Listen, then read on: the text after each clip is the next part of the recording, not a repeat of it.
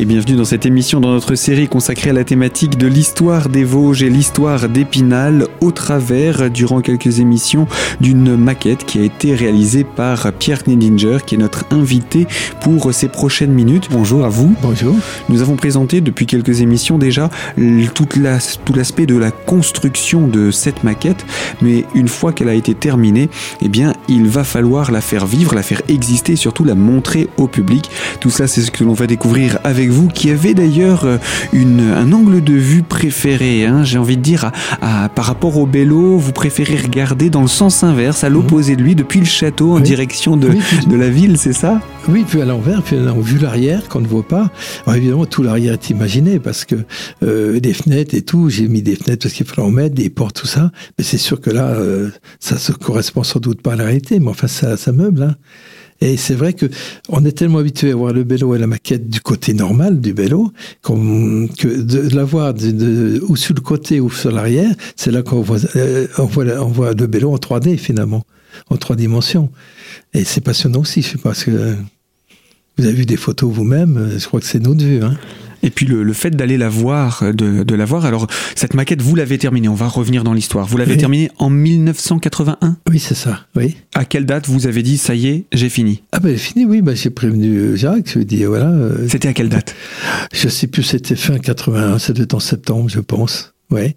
Et puis là, il savait pas trop où la mettre. Il voulait la mettre à l'école. Il dit je vais la mettre à l'école normale. Là où il était. Bon, j'ai dit non. J'ai dit mais ta maquette à l'école normale, il y a 150 élèves qui vont la voir. Et puis c'est tout. Moi, si j'ai fait ça, c'est pour que les spinneries la voient. Si c'est pour la mettre dans un hangar quelque part ou une école, ça présente aucun intérêt, hein. Alors il fallait trouver une place. Et puis finalement. Il a trouvé une place, il l'a exposée, on a dit on va l'exposer au centre culturel qui se trouve près de la basilique. Donc il a fallu déjà sortir cette maquette de votre sous-sol. Vous aviez prévu ça aussi ? Ben ça, je savais que quelqu'un qui aurait un moyen de la ville, hein, donc ils sont venus avec un camion. Mais vous aviez prévu qu'elle puisse passer dans une ouverture prévue à cet effet, entre guillemets. La porte était très large, j'avais tout prévu la sortie parce que sinon ça aurait été dommage. Bon, c'est un bus parce qu'elle est quand même large, hein. Et bon, puis elle fait un certain poids du fait d'avoir pris ce panneau. Un aggloméré.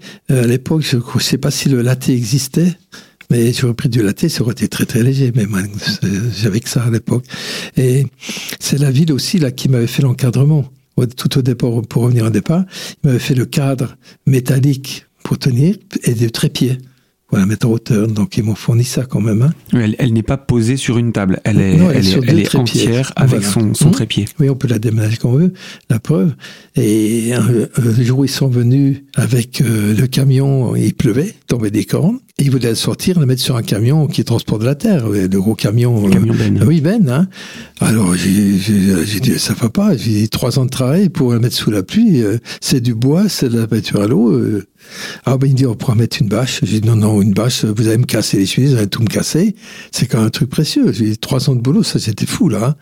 Alors ils sont repartis avec leur camion, puis un jour qui a fait beau, ben ils l'ont déménagé et on l'a mis au centre culturel où il a été exposé. Et moi j'avais mis des photos qui se trouvent actuellement autour de la maquette qui montraient déjà le travail, le début, la fabrication en cours, et autour de la maquette les photos ils sont encore. Mais encore aussi, on en parlait tout à l'heure, j'ai fait un site donc, qui explique tout ce que je viens de dire. Les différentes étapes. Voilà, toutes les étapes dans l'ordre, et puis sans oublier, je pense que j'ai dû oublier quelques petits trucs là. Hein. Alors, il y a eu plusieurs déménagements, elle n'est pas restée au centre culturel, aujourd'hui d'ailleurs elle n'y est pas. Oui. Quels ont été les différents déplacements qu'elle a connus ? Eh bien après le centre culturel, Jacques Grasser a trouvé quelque chose qui était déjà plus honorifique, il a mis la maison romaine. Il y a une grande salle là-bas, donc là elle était protégée. Là il a fait la rentrée parce qu'au milieu des portes c'était pas évident, ils étaient comme à 6 à la portée, hein, là. Et puis elle est restée 1 an ou 2, je crois. D'ailleurs il y a eu, à l'époque je me souviens, il y avait le ministre de la Culture qui était venu pour visiter Épinal pour autre chose et à qui ils l'ont présenté avec ce gain. C'était Mermaz, je crois. Mermaz. Et puis, d'ailleurs, il m'a interrogé, il me dit, vous êtes dans l'histoire, prof d'histoire, vous êtes... Je lui ai dit, non, pas du tout. Un passionné. Voilà, c'est tout.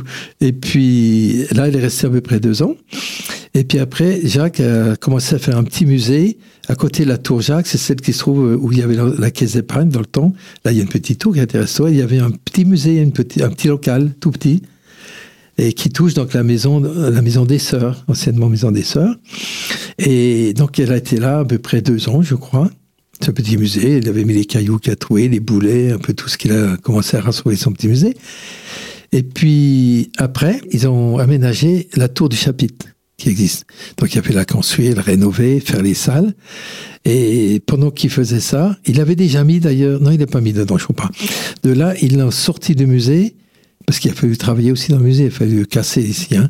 Alors ils l'ont mis dans l'épicerie, anciennement l'épicerie Floquet, qui était imprimeur, qui se trouvait où il y avait le cloître, contre la basilique, beaucoup Spinel doit s'en souvenir. Et donc le magasin était désaffecté, et il l'avait mise là.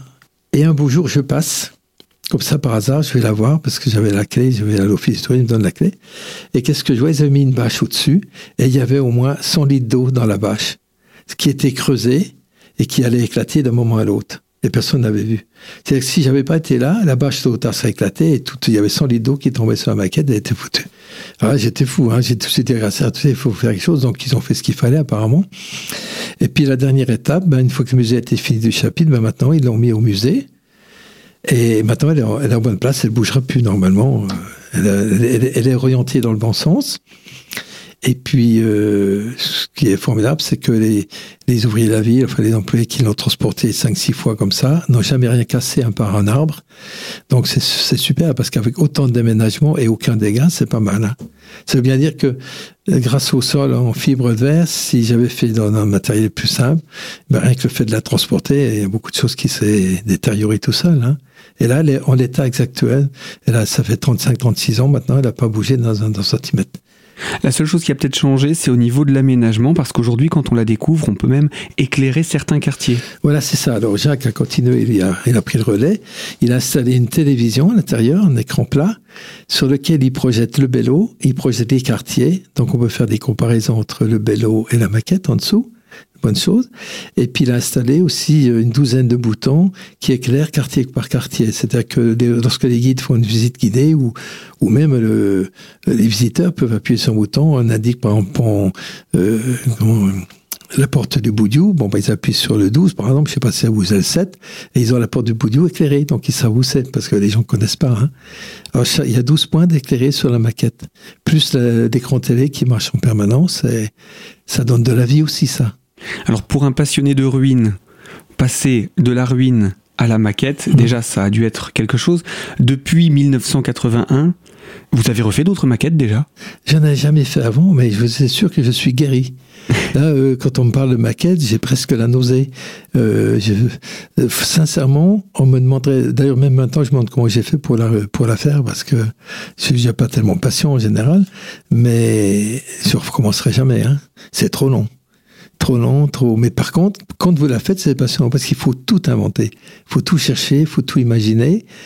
Et c'est l'intérêt aussi de reproduire quelque chose, de partir d'un tableau pour le faire, réaliser la ville que Bélo voyait à l'époque. En tout cas, il s'agit d'un bien bel ouvrage que vous avez réalisé. Cette maquette inspirée du Bélo de 1626, pour que nous puissions, nous, aujourd'hui, découvrir à quoi pouvait ressembler Épinal à l'époque. Une maquette donc à découvrir au musée du Chapitre à Épinal. On n'en a pas fini autour de cette maquette. Je voudrais qu'on puisse conclure avec vous encore sur certains aspects à présenter autour de ce travail que vous avez réalisé il y a pratiquement 40 ans de cela. Donc, à très bientôt sur cette même antenne pour découvrir la suite autour de cette maquette.